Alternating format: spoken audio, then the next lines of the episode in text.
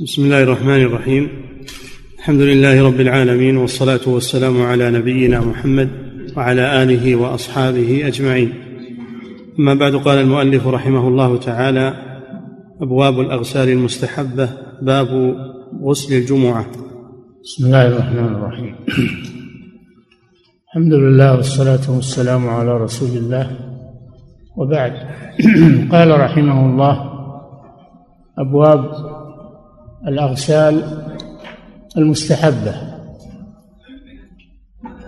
أغسال جمع غسل أي أنواع الأغسال المستحبة غير الواجبة. وجمعها لأن لأنها أنواع ليست نوعا واحدا. فجمعها من أجل ذلك. ثم بينها واحدا واحدا كل نوع له باب خاص. نعم. باب غسل الجمعة. بدأ بغسل الجمعة لأنه آكدها.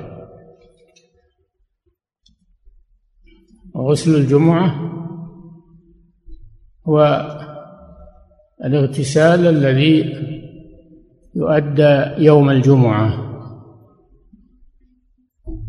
لأن هذا اليوم يوم عظيم يتهيأ له المسلم فمن ذلك أنه يتهيأ له بالاغتسال والتنظف تجمل والتطيب والسواك وغير ذلك ليأتي إليه وهو على أحسن حال. لأنه يوم اجتماع للمسلمين. نعم. عن ابن عمر رضي الله عنهما قال قال رسول الله صلى الله عليه وسلم إذا جاء أحدكم إلى الجمعة فليغتسل. رواه الجماعة. ولمسلم إذا أراد أحدكم أن يأتي الجمعة فليغتسل. نعم. هذا أول الأحاديث الواردة في غسل الجمعة. إذا جاء أحدكم الجمعة فليغتسل. فمعنى إذا جاء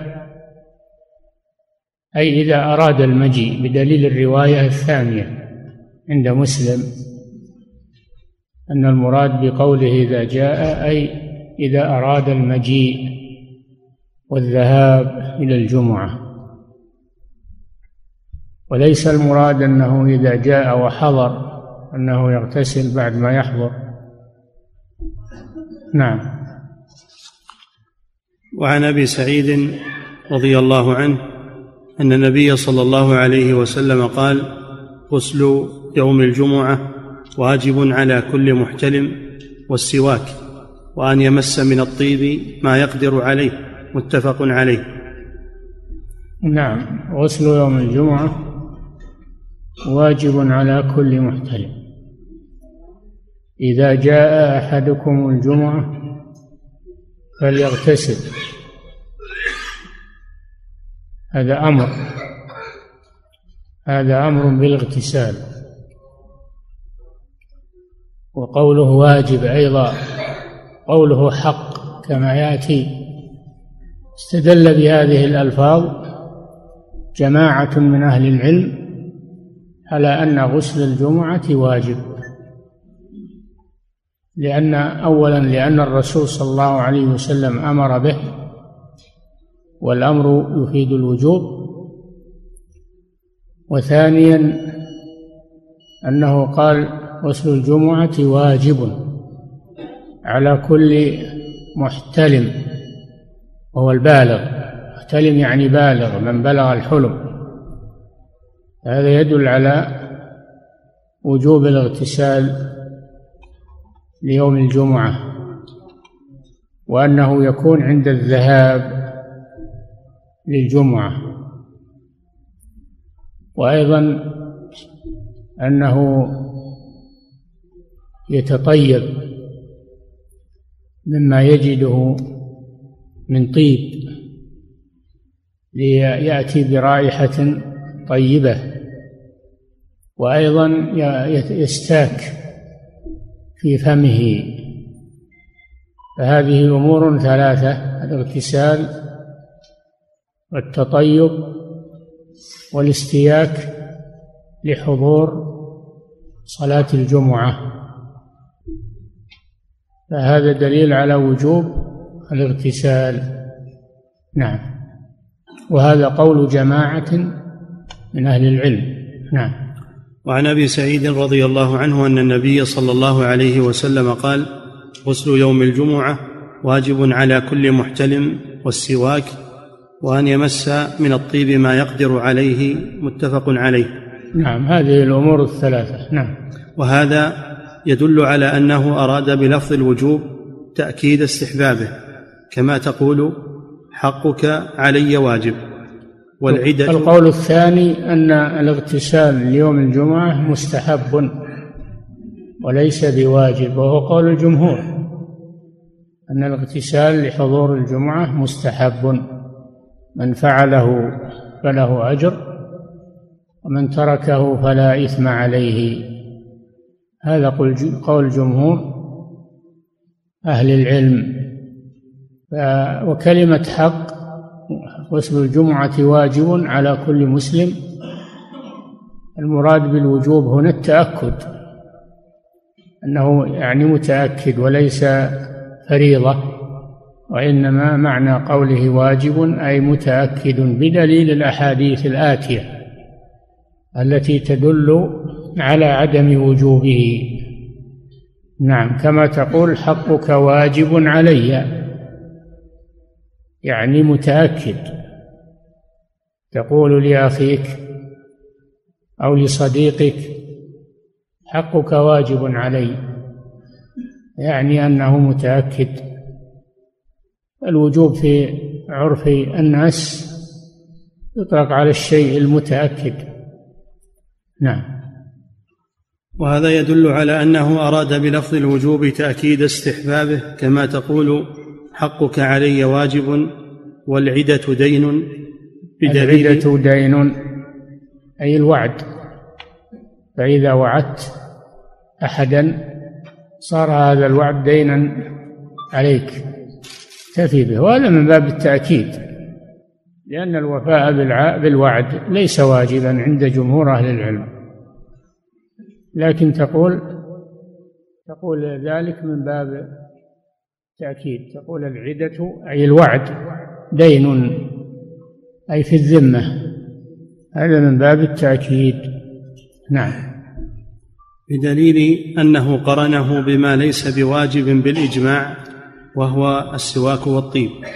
الدليل على أن غسل الجمعة مستحب وليس واجبا أنه قرنه مع أشياء لا تجب في الإجماع بالإجماع وهي السواك. السواك مستحب ليس واجبا. وكذلك قرنه بالسواك وقرنه بالتطيب. والتطيب أيضا غير واجب دل على أن غسل الجمعة غير واجب. لأنه قرنه مع أشياء غير واجبة بالإجماع. وهذا ما يسمونه عند الأصوليين دلالة الاقتران. دلالة الاقتران. فدل على أنه غير واجب. نعم. هذا قول الجمهور. نعم. وعن أبي هريرة رضي الله عنه عن النبي صلى الله عليه وسلم قال حق على كل مسلم أن يغتسل في كل سبعة أيام يوما يغسل فيه رأسه وجسده متفق عليه. وهذا أيضا من أدلة الوجوب عند عند جماعة من أهل العلم أن الاغتسال حق وحق معناه واجب للأسبوع. الاغتسال في الأسبوع حق. وكلمة حق تطلق على الواجب في الأصل والمراد بالأسبوع يعني يوم الجمعة كما تدل عليه الأحاديث. والجمهور يقولون كلمة حق معناها متأكد وليس واجبا فرضا كما سبق. نعم. وعن ابن عمر رضي الله عنهما أن عمر رضي الله عنه بين هو قائم في الخطبة يوم الجمعة إذ دخل رجل من المهاجرين الأولين فناداه عمر أي ساعة هذه؟ فقال إني شغلت فلم أنقلب إلى أهلي حتى سمعت التأذين فلم أزد على أن توضأت. قال والوضوء أيضا وقد علمت أن رسول الله صلى الله عليه وسلم كان يأمر بالغسل. متفق عليه. نعم. وهذا رجل من المهاجرين الأولين السابقين الأولين وهو عثمان رضي الله عنه.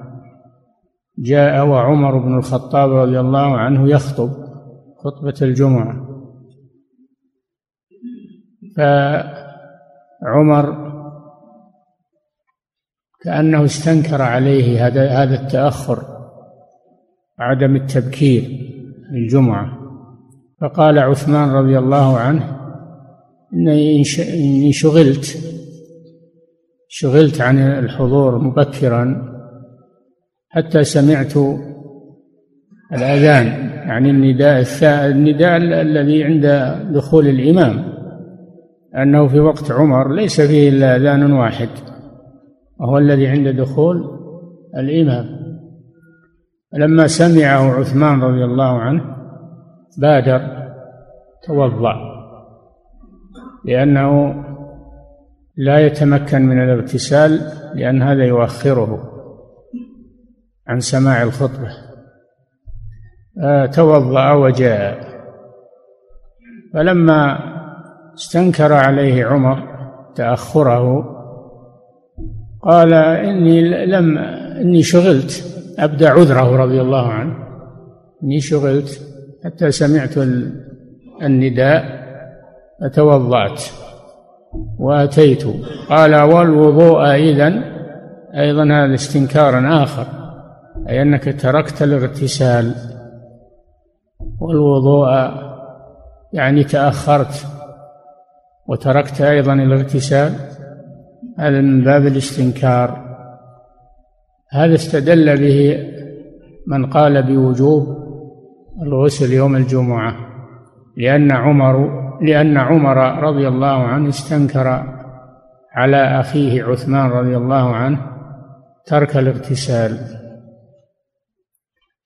وكان هذا بمحضر من المهاجرين والأنصار ولم يعترضوا على عمر دل على وجوبه.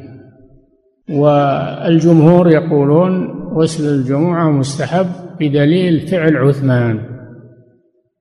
له كان واجبا ما تركه عثمان إنما ترك مستحبا. وأيضا الصحابة ما أنكروا على على عثمان وقالوا له أنت تركت فرضا أو واجبا. فهذا يحتمل هذا الحديث يحتمل الدلالة للفريقين. للذين قالوا بالوجوب لأن عمر استنكر هذا وللذين قالوا بالاستحباب لأن عثمان رضي الله عنه خليفة راشد ومن المهاجرين السابقين الأولين لم يغتسل. دل على أنه مستحب وليس بواجب. وكلا الاحتمالين كان بمحضر من صحابة رسول الله صلى الله عليه وسلم. نعم. وعن سمرة بن جندب رضي الله عنه أن نبي الله صلى الله عليه وسلم دل هذا الحديث على أمور. أولا استحباب التبكير لصلاة الجمعة. تبكير للذهاب صلاة الجمعة لأن عمر استنكر على عثمان رضي الله عنه تأخره. وفيه دلالة على أن الخطيب يكلم بعض المأمومين بعض الحاضرين للحاجة. الكلام يوم الجمعة والإمام يخطب حرام كما يأتي إلا لمن يكلمه الإمام أو هو يكلم الإمام لغرض من الأغراض المهمة. فيجوز أن الإمام يكلم أحد الحاضرين لأمر مهم ويجوز أيضا لأحد الحاضرين أن يكلم الإمام أثناء الخطبة لأمر مهم وما عدا ذلك فالكلام أثناء الخطبة حرام كما يأتي. وفيه دليل على المسألة التي ساق المصنف الحديث من أجلها وهي مسألة الاغتسال يوم الجمعة هل هو واجب أو مستحب؟ الحديث محتمل هذا وهذا. نعم.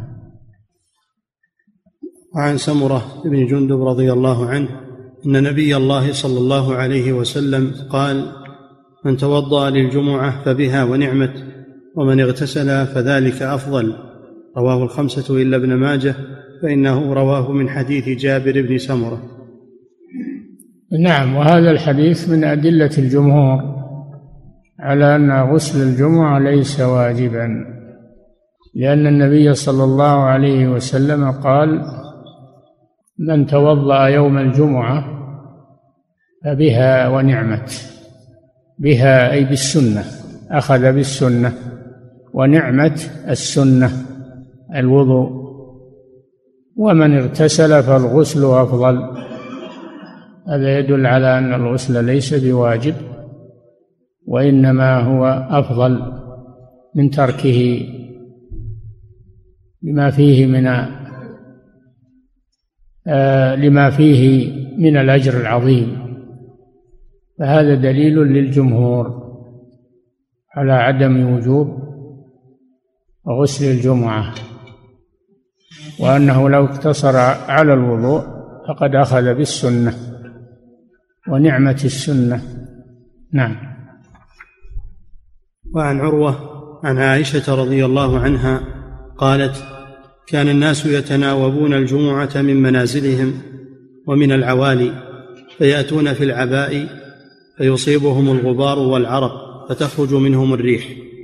فأتى النبي صلى الله عليه وسلم إنسان منهم وهو عندي. فقال النبي وهو؟ صلى وهو عندي. نعم.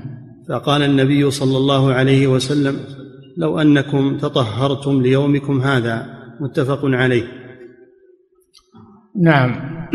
هذا يدل على بيان المعنى الذي شرع الاغتسال يوم الجمعة من أجله وهو إزالة الروائح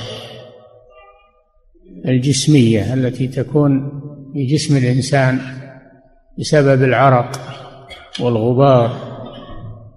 كان الصحابة يأتون إلى الجمعة من بعيد من العوالي ظاهر المدينة ويأتون إليها من قريب ومن بعيد.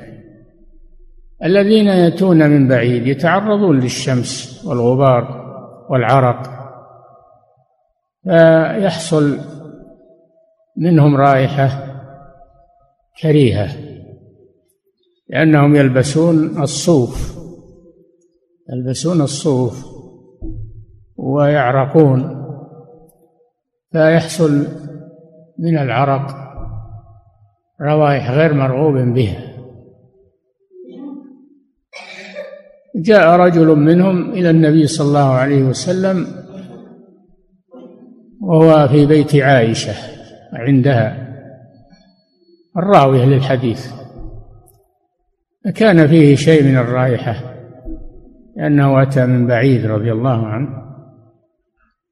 عند ذلك قال النبي صلى الله عليه وسلم لو أنكم لو أنكم تتنظفون تغتسلون وهذا يدل على عدم الوجوب وإنما هو مستحب لأجل إزالة الرائحة التي تعلق بالإنسان. نعم. وعن أوس بن أوس الثقفي رضي الله عنه قال سمعت رسول الله صلى الله عليه وسلم يقول من غسل واغتسل يوم الجمعة وبكر وابتكر ومشى ولم يركب ودنا من الإمام فاستمع ولم يلغ كان له بكل خطوة استمع ولم ولم يلغو نعم. كان له بكل خطوة عمل سنة أجر صيامها وقيامها. رواه الخمسة ولم يذكر الترمذي ومشى ولم يركب. نعم وهذا الحديث أيضا في موضوع الاغتسال ومعه بعض الأمور. من غسل يوم الجمعة واغتسل. إيش معنى غسل واغتسل؟ قيل معناه غسل رأسه وغسل بقية جسمه. غسل يعني غسل رأسه واغتسل ببقية جسمه. وقيل معناه غسل في نفسه وغسل زوجته بسبب الجماع. هذا دليل على استحباب أن يكون الاغتسال يوم الجمعة عن جنابه. يكون عن جنابه يوم الجمعة. فمعنى غسل أي غسل هو في نفسه غسل يعني غسل غيره غسل المرأة يعني حصل جماع فوجب عليها الاغتسال. غسلها يعني تسبب في اغتسالها وذلك بالجماع.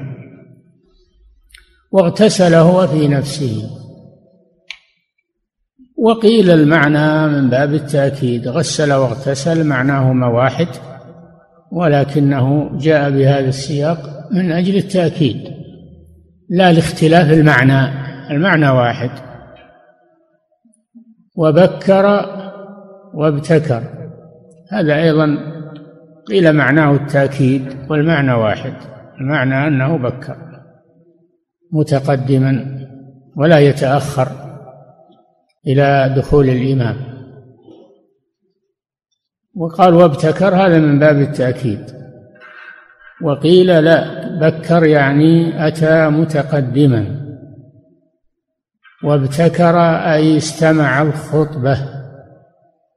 ابتكر يعني استمع الخطبة يعني بكر في المجيء. وابتكر يعني استمع الخطبة. ودنا من الإمام. هذا فيه فضل الدنو. من الإمام. وأن لا يكون بعيدا حتى يحصل على فضيلة التقدم في الصفوف ويحصل أيضا على سماع الخطبة أكثر من غيره ويقتدي بالإمام. الدنو من الإمام فيه مصالح. دنا من الإمام واستمع استمع الخطبة. لأن الخطبة يوم الجمعة واجبة شرط من شروط صحة الجمعة واستماعها من الحاضرين أمر مقصود. ولذلك ينهون عن الكلام وعن العبث والانصراف عن سماعها. ولم يلغوا لم يلغوا من اللغو وهو آه، الشيء الملغى. يعني لم يحصل من لم يحصل منه ما يلغي ثوابه. لم يحصل منه ما يلغي ثوابه. لأن الكلام وقت الخطبة لغو. من قال لأخيه يوم الجمعة والإمام يخطب أنصت فقد لغى ومن لغى فلا جمعة له. يعني لغى ثوابه ولا جمعة له يعني ليس له فضل الجمعة والصلاة تجزيه لكن يفوته الثواب ويلغو ثوابه. و ومشى ولم يركب. مشى إلى الجمعة في مجيئه إليها ولم يركب لأجل أن تحصل له الخطوات التي يخطوها إلى المسجد. يكتب له بكل خطوة عمل سنة قيام ليلها وصيامها. وهذا فضل عظيم هذا فضل عظيم. رواه الخمسة أصحاب السنن والإمام أحمد إلا أن إلا أن آه، ابن ابن ماجه إلا أن الترمذي لم يروي هذه اللفظة مشى ولم يركب. أما بقية الحديث قد رووه جميعا. فدل على أيضا أن المشي أفضل من الركوب إذا تيسر المشي. وإذا احتاج إلى الركوب فإنه يركب ولا مانع. والشاهد من الحديث أنه يدل على على مشروعية الاغتسال يوم الجمعة. نعم. باب هذا هو الشاهد للباب. غسل واغتسل. نعم. باب غسل تلخص من مجموع الأحاديث أن الاغتسال يوم الجمعة مشروع وهذا بالإجماع أنه مشروع. لكن هل هو واجب أو مستحب؟ على قولين. الجمهور على أنه مستحب. وقول جماعة من أهل العلم أنه واجب. والشوكاني في نيل الأوطار يرجح أنه واجب. وعلى كل حال المسألة فيها خلاف والغسل لا شك أنه مطلوب إما وجوبا وإما استحبابا متأكدا. ابن القيم رحمه الله في زاد المعاد يفصل فيقول من كان فيه روائح كريهة فالاغتسال واجب في حقه لأجل إزالة الروائح ومن لم يكن فيه روائح فالاغتسال في حقه مستحب وليس واجبا. نعم. باب غسل العيدين. النوع الثاني من الأغسال المستحبة الغسل لأجل حضور صلاة العيدين لأن هذا أيضا اجتماع آخر يجتمع له المسلمون لأداء شعيرة من شعائر الإسلام وهي صلاة العيد فيستحب للمسلم حضورها ويستحب حضور دعوة المسلمين يستحب له أن يتجمل وأن يتطيب وأن يغتسل. هذا محل الشاهد للباب أنه يغتسل يوم العيد عند الذهاب لصلاة العيد لأنه مقبل على اجتماع عظيم فيتنظف ويتهيأ لهذا الاجتماع. نعم. باب غسل العيدين. عن الفاكه بن سعد رضي الله عنه عيدين يعني عيد الفطر وعيد الأضحى. وليس للمسلمين عيد ثالث إلا الجمعة عيد الأسبوع. وما عدا ذلك فليس للمسلمين أعياد لا وطنية ولا أعياد موالد ولا أن هذا من البدع. نعم. عن الفاكه بن سعد وكان له صحبة رضي الله عنه. أن النبي صلى الله عليه وسلم كان يغتسل يوم الجمعة ويوم عرفة ويوم الفطر ويوم النحر وكان الفاكه بن سعد يأمر أهله بالغسل في هذه الأيام. رواه عبد الله بن أحمد في المسند. نعم عن الفاكه. عن الفاكه بن سعد وكان له صحبة. أن النبي صلى الله عليه وسلم كان له صحبة يعني من الصحابة. كان من الصحابة لأنهم اختلفوا هل هو صحابي أو غير صحابي والمصنف يقول كان له صحبة فهو يثبت له الصحبة. نعم. أن النبي صلى الله عليه وسلم كان يغتسل يوم الجمعة ويوم عرفة ويوم الفطر ويوم النحر. وكان نعم. هذه أربعة أربعة أغسال. يوم الجمعة وهذا سبق الكلام فيه ويوم الوقوف بعرفة إذا أراد أن يقف بعرفة استحب له أن يغتسل قبل الوقوف. والموضع الثالث يوم عيد الفطر. والموضع الرابع يوم عيد الأضحى. يغتسل هذه المناسبات. يدل هذا الحديث على على استحباب الاغتسال للعيدين وهذا محل الشاهد من الحديث. والحديث رواه عبد الله بن الإمام أحمد في زوائد المسند لأن المس... لأن عبد الله له زوائد على المسند هذا منها من غير رواية أبيه رحمه الله. نعم. وكان الفاكه بن سعد يأمر أهله بالغسل في هذه الأيام. كان الراوي وهو الفاكه بن سعد يأمر أهله بالغسل في هذه الأيام يوم الجمعة ويوم عرفة ويوم العيد الفطر والأضحى. عملا بهذا الحديث الذي رواه. نعم. رواه عبد الله بن أحمد في المسند وابن ماجه ولم يذكر الجمعة. نعم. باب يعني لم يذكر ابن ماجه في الحديث الجمعة. يعني عرفة هو عيد الفطر وعيد الأضحى. نعم. باب الغسل من غسل الميت. باب الغسل من غسل الميت. وهذا الموضع النوع الثالث من أنواع المستحبة وهي تغسيل الميت. تغسيل الميت.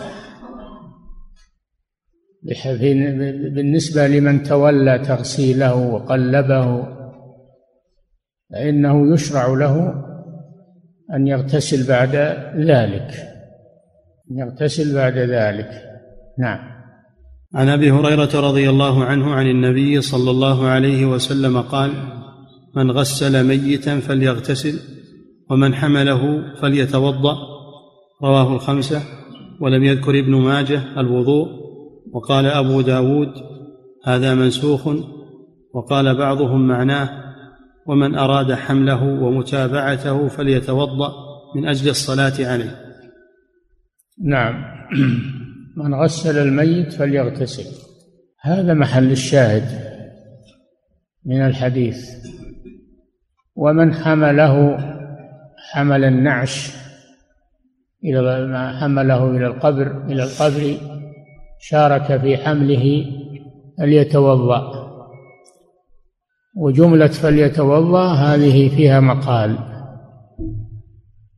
وكذلك الحديث من أصله فيه مقال. وكلام كثير لأهل العلم.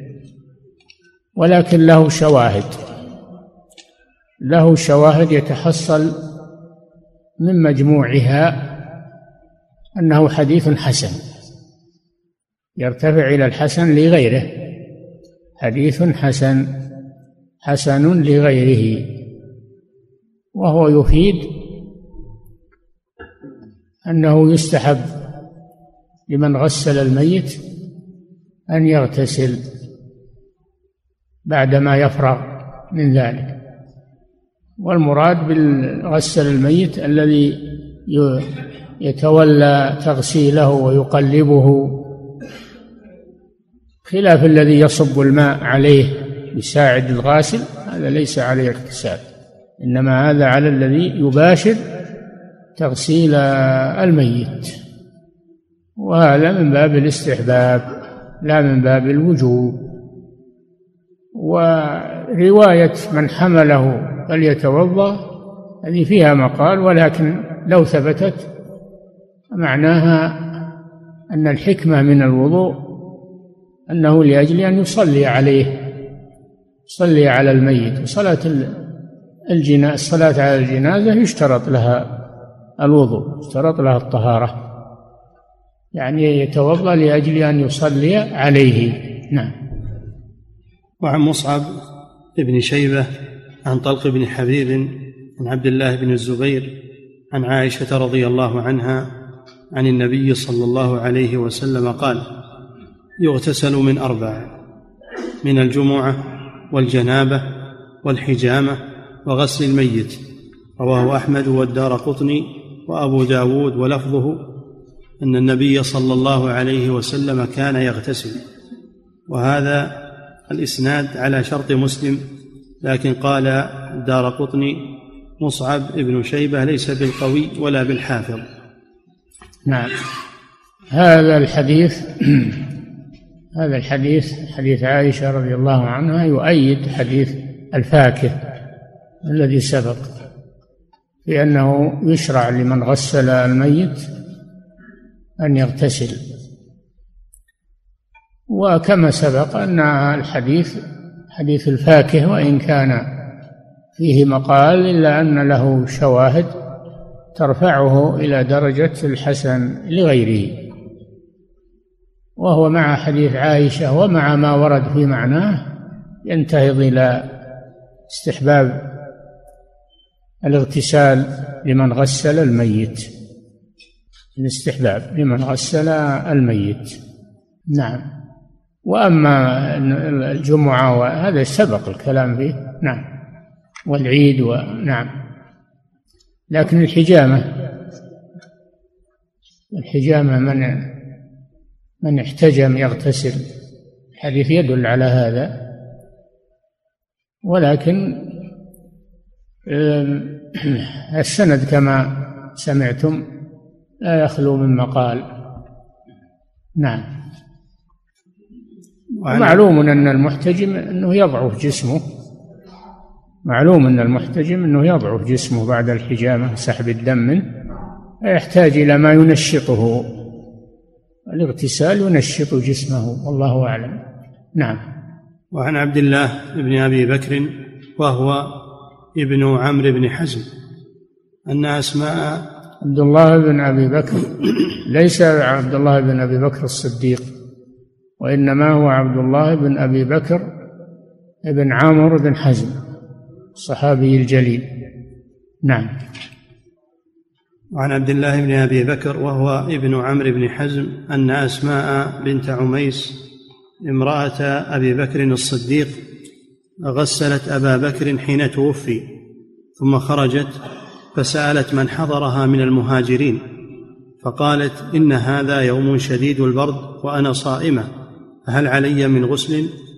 قالوا لا رواه مالك في الموطأ عنه. نعم هذا يدل على أن الاغتسال من تغسيل الميت ليس بواجب وإنما هو مستحب. وأن قوله من غسل الميت فليغتسل هذا يفيد الاستحباب لا الوجوب لأن أسماء بنت عميس رضي الله عنها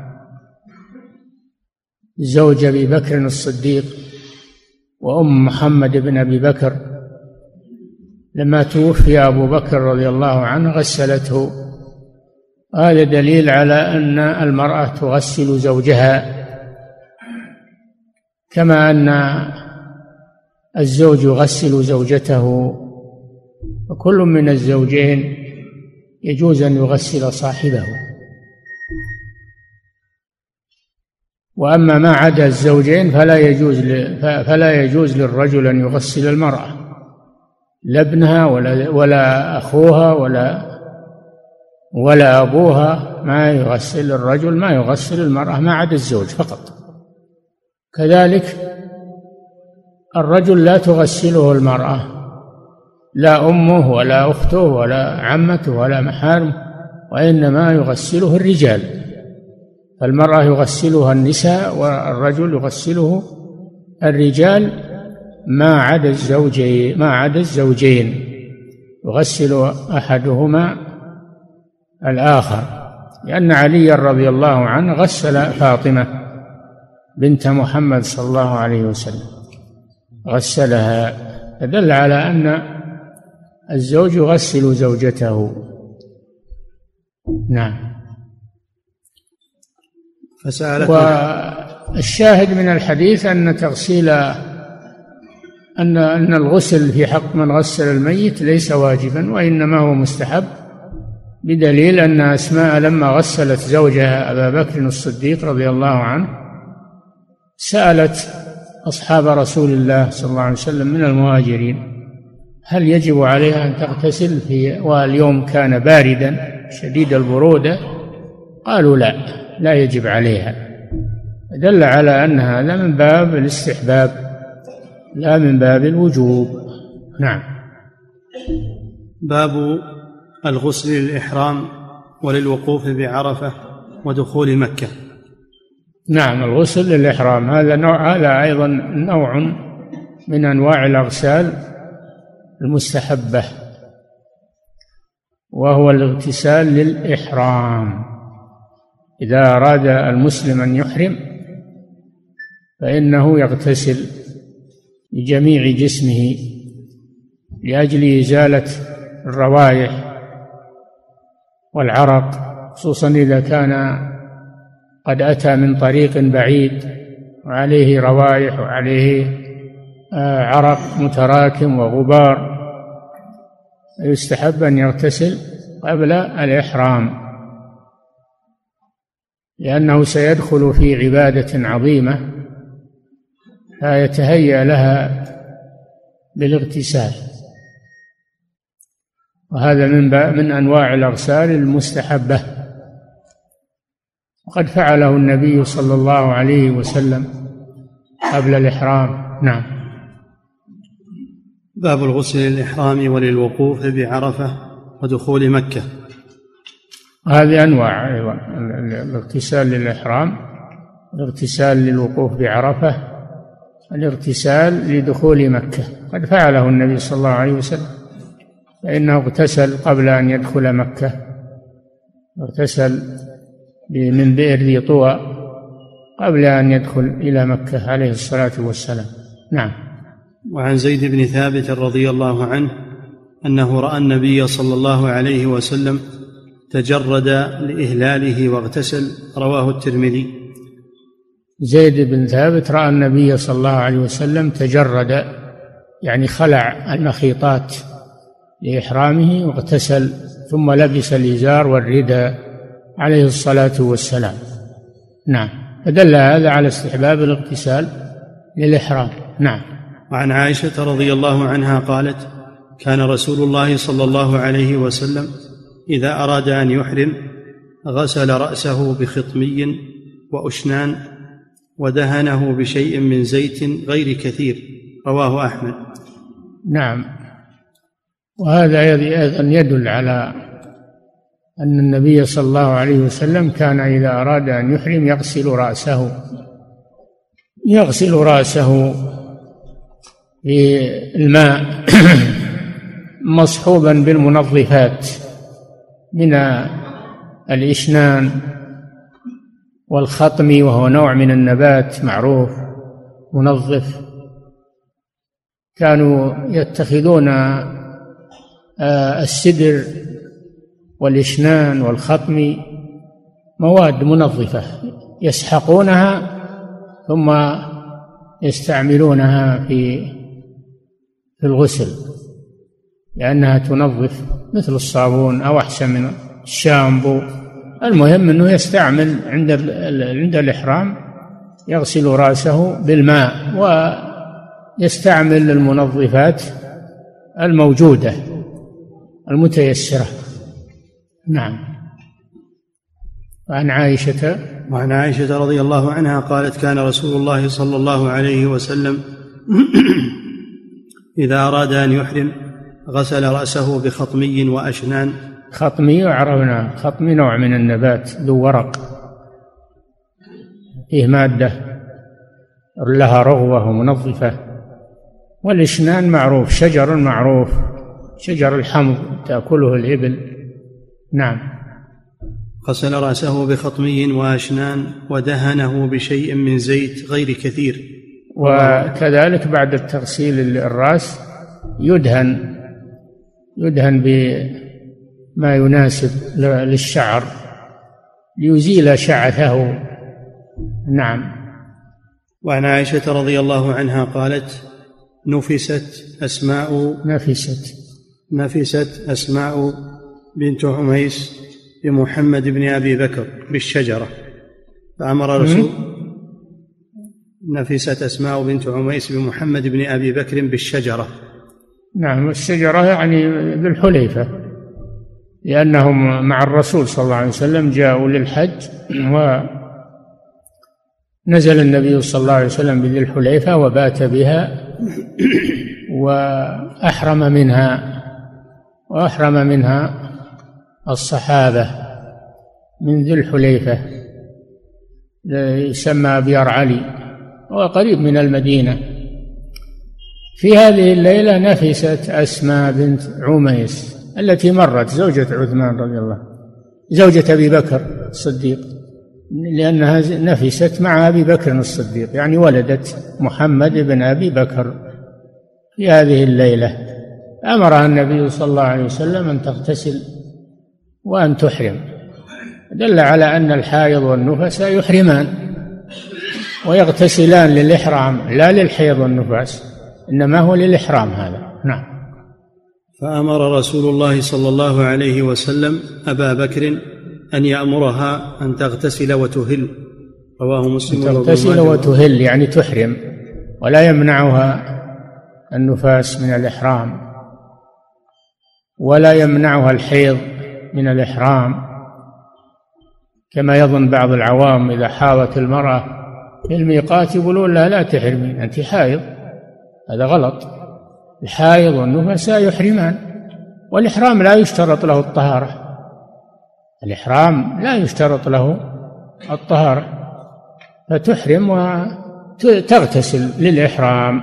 نعم. فدل هذا على أن على استحباب الاغتسال لأجل الإحرام. إذا كان في هذا في حق النفساء والحائض ففي حق غيرهما من باب أولى. نعم.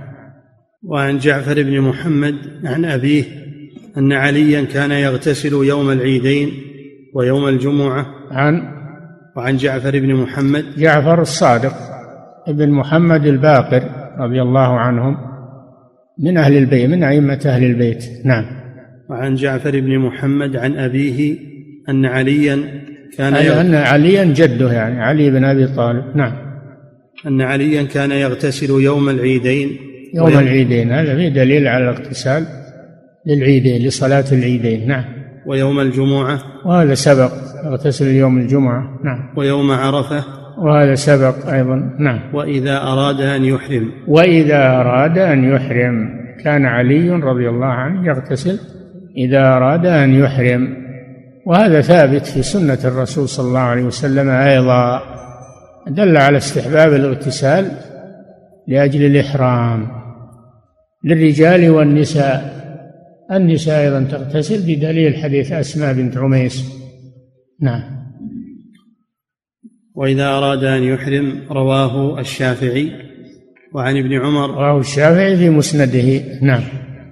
وعن ابن عمر رضي الله عنهما أنه كان لا يقدم مكة إلا بات بذي طوى حتى يصبح ويغتسل ثم يدخل مكة نهارا. ويذكر عن النبي صلى الله عليه وسلم أنه فعله أخرجه مسلم وللبخاري معناه. هذا الاغتسال لأجل دخول مكة.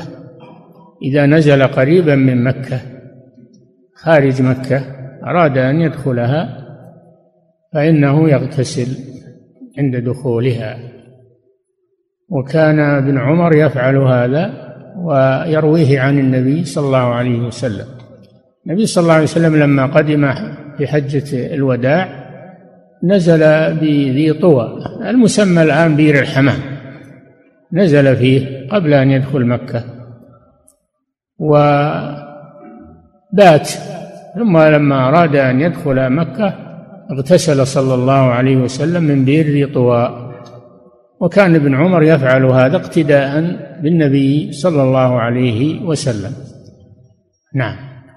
ولمالك في الموطأ عن نافع أن عبد الله بن عمر كان يغتسل لإحرامه قبل أن يحرم ولدخول مكة ولوقوفه عشية عرفة.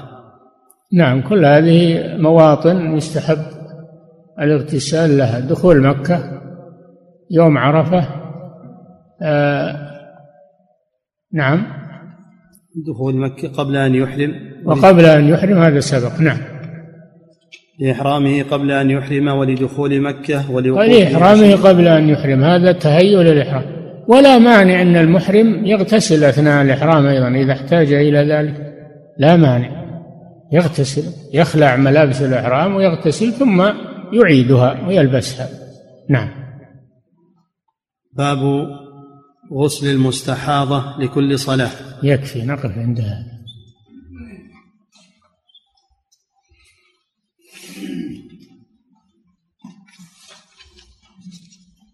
يقول فضيلة الشيخ وفقكم الله يقول إذا كنت أذهب إلى الجامع قبل صلاة الفجر في يوم الجمعة بعد أن أغتسل ولا أرجع إلى البيت إلا بعد صلاة العصر فهل يكفي ذلك؟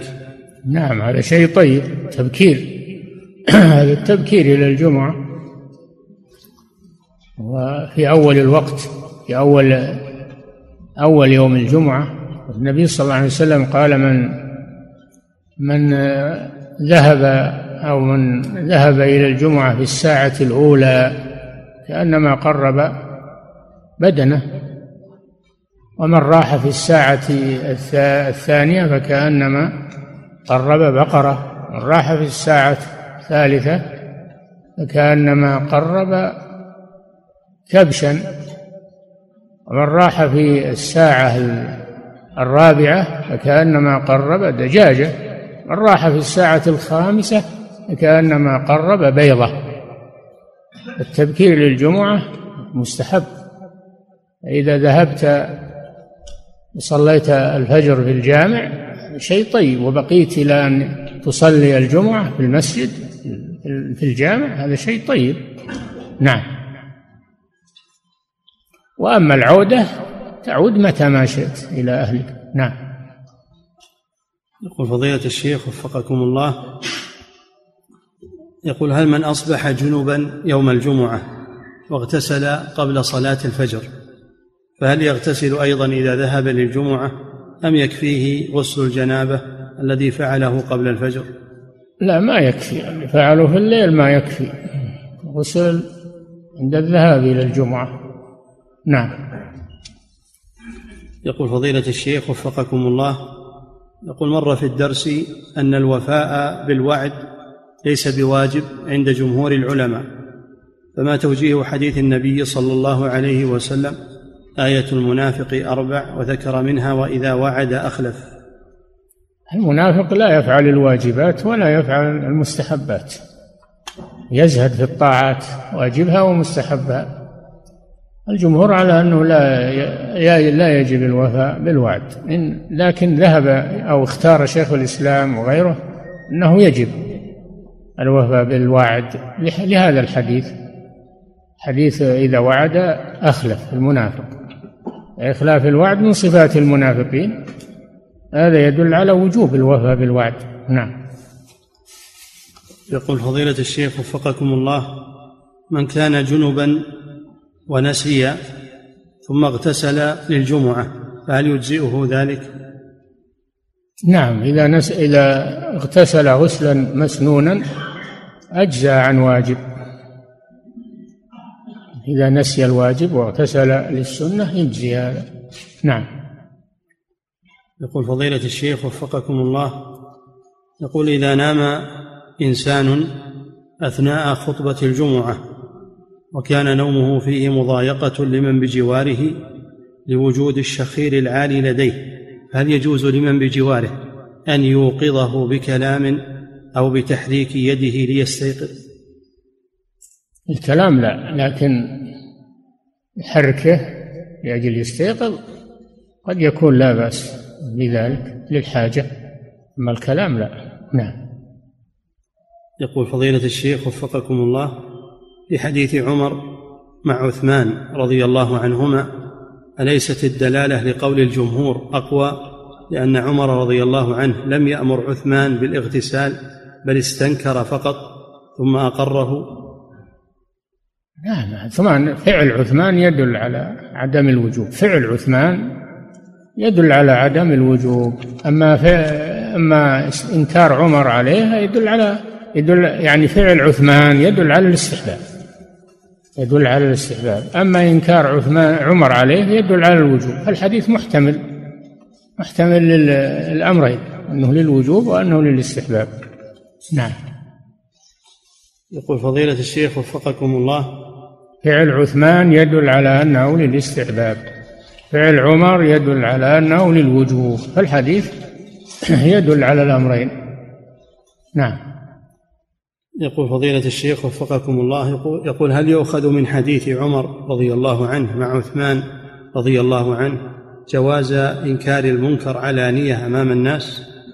نعم يدل على التنبيه ما هو بإنكار المنكر لكن التنبيه التنبيه على فعل السنن والتنبيه على الخلل الذي يكون على الإنسان ينبهه الخطيب وهو يخطب. نعم. النبي صلى الله عليه وسلم لما دخل رجل والرسول يخطب وجلس قال له هل صليت ركعتين؟ قال لا. قال قم فصل ركعتين. الرسول كلم هذا الرجل وهو يخطب. نعم. يقول فضيلة الشيخ وفقكم الله يقول لماذا حفظكم الله أخذ المسلمون بفعل عثمان بن عفان رضي الله عنه في أذاني الجمعة؟ ولم نكتفي بفعل النبي صلى الله عليه وسلم وأبي بكر وعمر. ما احتاجوا يا أخي في عهد الرسول في عهد أبي بكر وعمر, وعمر ما احتاجوا إلى النداء الثاني. في عهد عثمان احتاجوا إلى ذلك. لما توسعت المدينة وصاروا في مزارعهم صاروا يحتاجون إلى التنبيه لحضور الجمعة لئلا ينشغلوا عنها. نعم وفعل عثمان من فعل الخلفاء الراشدين. النبي صلى الله عليه وسلم قال عليكم بسنتي سنة الخلفاء الراشدين مهديين من بعدي. فهذا من فعل الخلفاء الراشدين. نعم. يقول فضيلة الشيخ وفقكم الله إذا ذكر الرسول صلى الله عليه وسلم في خطبة الجمعة فهل إذا صليت عليه أكون قد لغوت؟ وكذلك إذا دعا الإمام فهل أؤمن؟ تؤمن على دعاء الإمام وأيضا إذا جاء ذكر الرسول صلى الله عليه وسلم تصلي عليه لكن لا ترفع صوتك لا ترفع صوتك بذلك قدر ما تسمع نفسك فقط. نعم. يقول فضيلة الشيخ وفقكم الله في حديث أوس الثقفي رضي الله عنه قوله صلى الله عليه وسلم ومشى ولم يركب. هل يمشي الرجل حافيا دون أن ينتعل؟ لأنه ورد في صحيح مسلم أن الرجل لا يزال راكبا من انتعل إذا كان عليه خطر من المشي حافيا الأرض فيها شوك فيها حصى فيها زجاج عليه خطر لا ما يجوز له يمشي حافي أما إذا كانت الأرض سهلة ولا فيها ما يؤذيه ولا ما يضره كونه يحفى بعض الأحيان أحسن حتى من ناحية الصحة هذا أحسن. نعم. وكذلك حفظك الله يقول هل من السنة المشي إلى الجمعة حافيا دون نعال؟ ما ورد أنه يمشي حافيا. ورد أنه يمشي ولم يركب ولا ولم يقل ولم ينتعل. نعم. الإنسان ما يعذب نفسه. ما يعذب نفسه. يمشي بالرمضة بغير نعال يمشي بالشوك في الحصى. ما يعذب نفسه. نعم. يقول فضيلة الشيخ وفقكم الله هل الغسل ليوم الجمعة خاص بالرجال دون النساء أو لهما جميعا؟ خاص بالرجال لأنهم هم اللي عليهم الجمعة والحضور. نعم. يقول فضيلة الشيخ وفقكم الله يقول هل يلزم عند الاغتسال الواجب المضمضة والاستنشاق؟ بلا شك المضمضة والاستنشاق واجبان في الوضوء وفي الاغتسال لأن الفم والأنف من الوجه. الله جل وعلا قال اغسلوا فاغسلوا وجوهكم. وداخل الأنف وداخل الفم من الوجه. يتمضمض والنبي صلى الله عليه وسلم كان يتمضمض ويستنشق وكان يأمر بالمضمضة والاستنشاق. نعم. في الوضوء وفي الاغتسال. نعم. يقول فضيلة الشيخ وفقكم الله في قوله صلى الله عليه وسلم من غسل واغتسل يوم الجمعة هل المعنى أنه إذا جامع أهله ليلة الجمعة ولم يغتسل إلا بعد آذان الفجر؟ أم أن المعنى أن الجماع إنما يكون بعد الفجر يوم الجمعة ليدخل في هذا الحديث وفضله؟ وسعها الله يا أخي. أردت الجماع جامع قبل الذهاب لصلاة الجمعة ولو أنك مجامع بالليل ما يخالف. الله يقويك. نعم.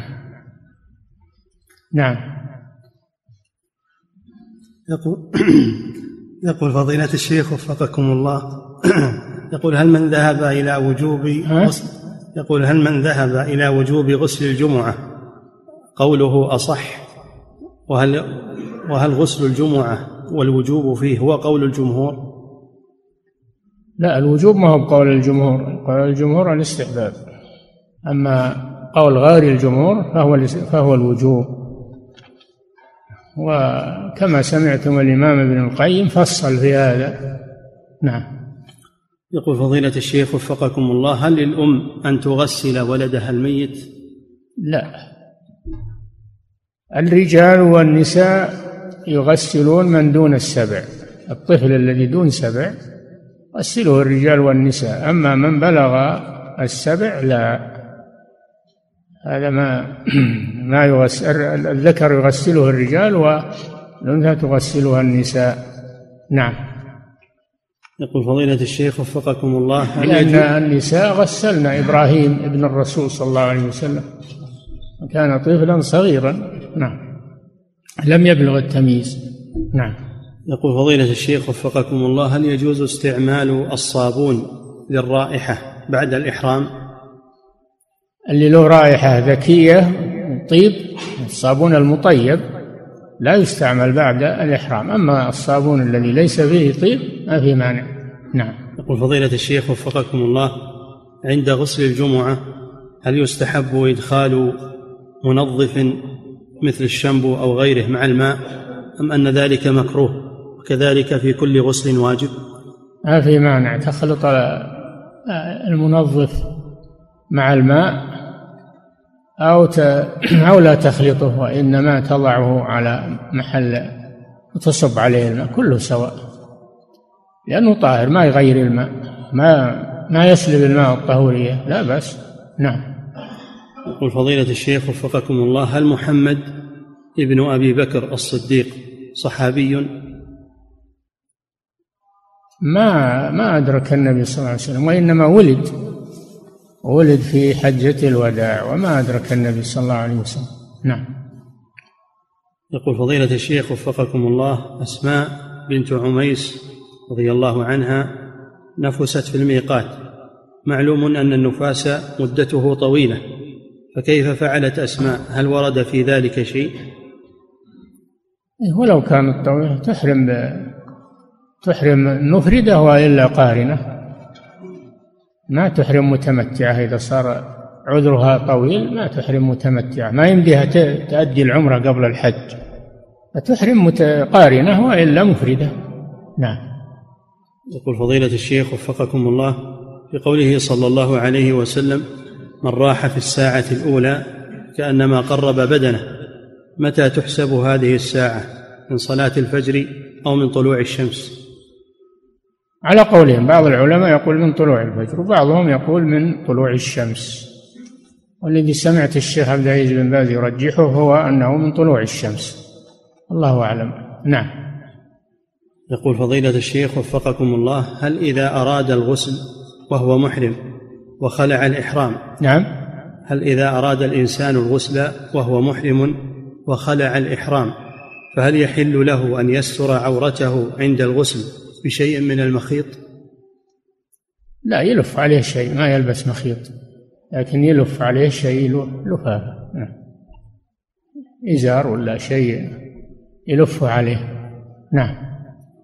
يقول فضيلة الشيخ وفقكم الله إذا حضرت يوم الجمعة مبكرا ووجدت الصف الأول أغلبه ممتلئ إذا حضرت يوم الجمعة مبكرا ووجدت الصف الأول أغلبه ممتلئ ولم يبق إلا أطراف الصف فهل الأفضل أن أكون في الصف الثاني خلف الإمام مباشرة أو في طرف الصف الأول؟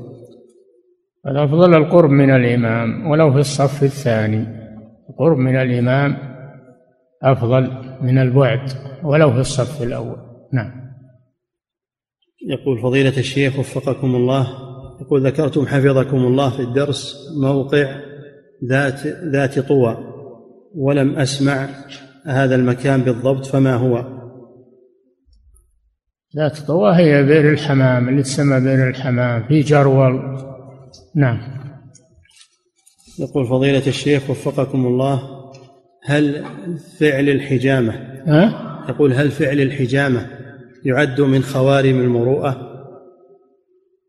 لا فعل الحجامة الحجامة علاج. الحجامة نوع من الطب النبوي. نوع من الطب النبوي.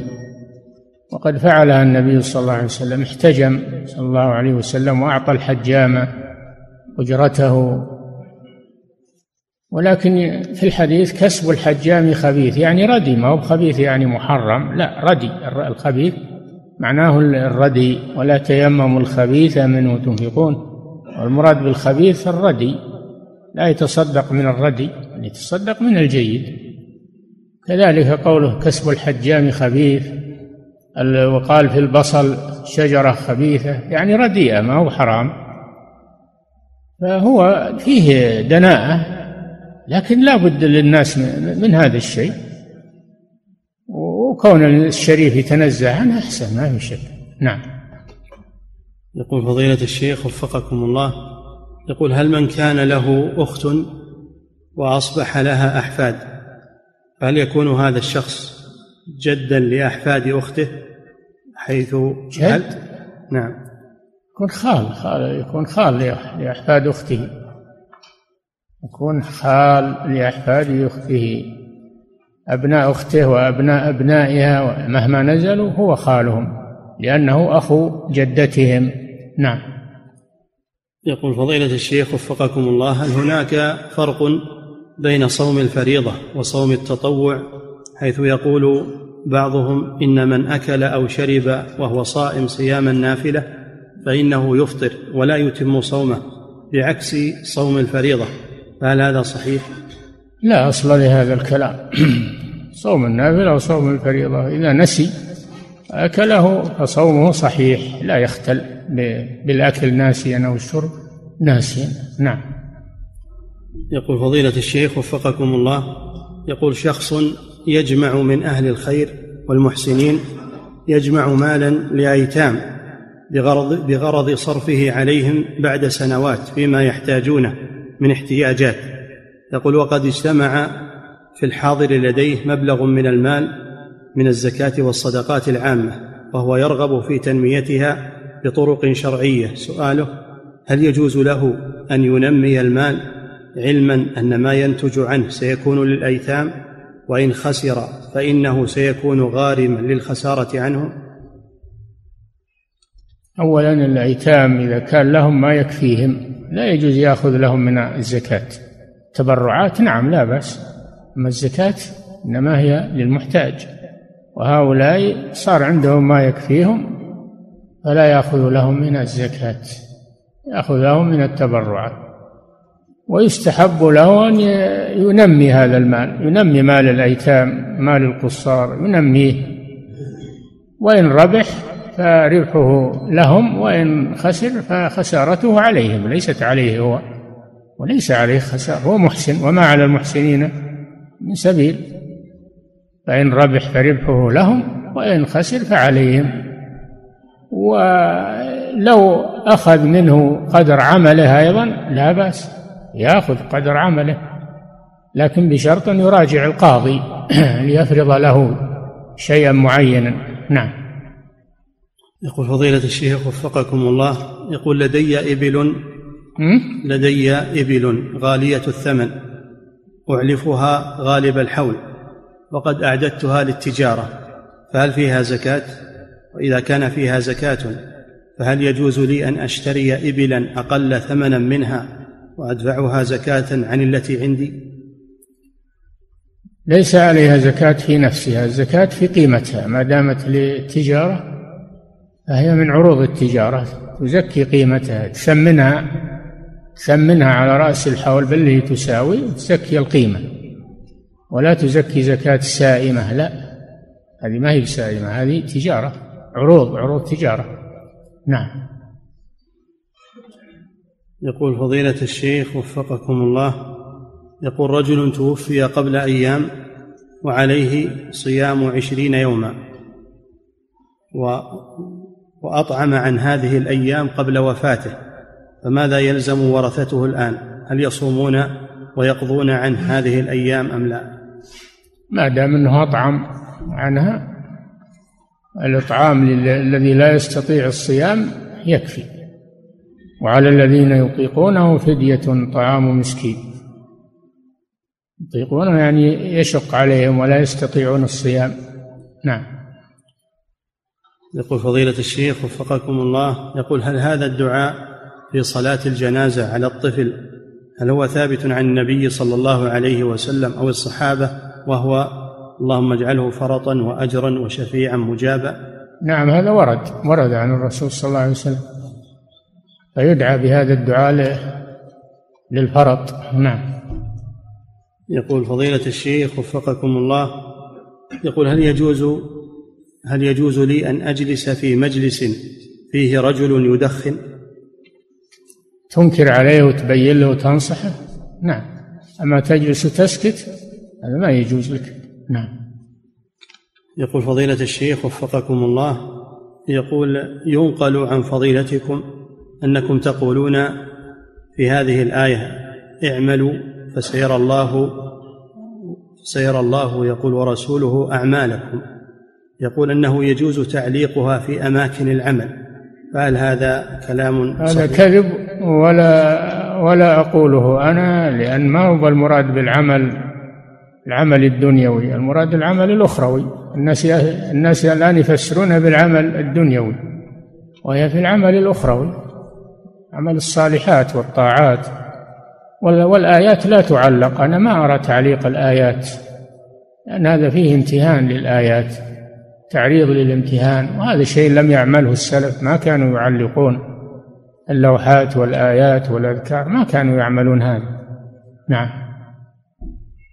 يقول فضيلة الشيخ وفقكم الله يقول كيف تصلي المرأة إذا كانت تشتكي من نزول البول باستمرار؟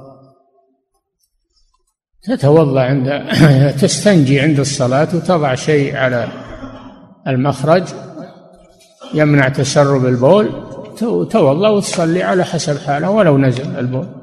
وهي تصلي ما يخالف لأن ما تستطيع أكثر من ذلك. نعم. يقول فضيلة الشيخ وفقكم الله يقول التبس علي حكم التبس علي حكم تكفير المعين أن من أشرك الشرك الأكبر وهو جاهل فهو مشرك فهل تصح الصلاة خلف إمام يذبح لغير الله ويستغيث بغيره؟ وما موقفي من تكفيره؟ فهل أحكم عليه بالكفر أم أن الحكم للعلماء والقضاة؟ يا أخي من فعل الكفر والشرك وهو في بلاد المسلمين يقرأ القرآن نحكم عليه بالكفر ونحكم عليه بالشرك. هذا الشيء في القرآن واضح وفي السنة وهو عربي ويفهم القرآن ويفهم اللغة العربية فلا يعذر بالجهل مثل هذا. ويعيش بين المسلمين يقرأ القرآن يقرأ الأحاديث التي فيها لعن من ذبح لغير الله ولعن من بنى على المس... على بنى المساجد على القبور يقرأ هذا وهو عربي هذا قامت عليه الحجة. وفعله هذا شرك وهو مشرك إلا أن يتوب إلى الله عز وجل. نعم. يقول فضيلة الشيخ وفقكم الله يقول هل يجوز للزوجة أن تخرج تصلي على زوجها الذي قد توفي أم تبقى في بيتها لأجل الإحداث؟ الخروج للحاجة لها أن تخرج تصلي مع عليه مع المصلين تكون خلف الرجال وهذا خروج للحاجة. يجوز للمرأة أن تخرج وهي محدة للحاجة. نعم. يقول فضيلة الشيخ وفقكم الله يقول هناك حلوى تباع ويكتب عليها بعض بعض عبارات التهنئة أو الدعاء بالشفاء. ويكتب في هذه لفظ الجلالة على نوع من الحلوى. يقول ما حكم أكل تلك الحلوى التي قد كتب عليها لفظ الجلالة أو تقطيعها بالسكين مثلا؟ هذا من العبث بأسماء الله ومن العبث بالآيات. لا يجوز هذا العمل. نعم.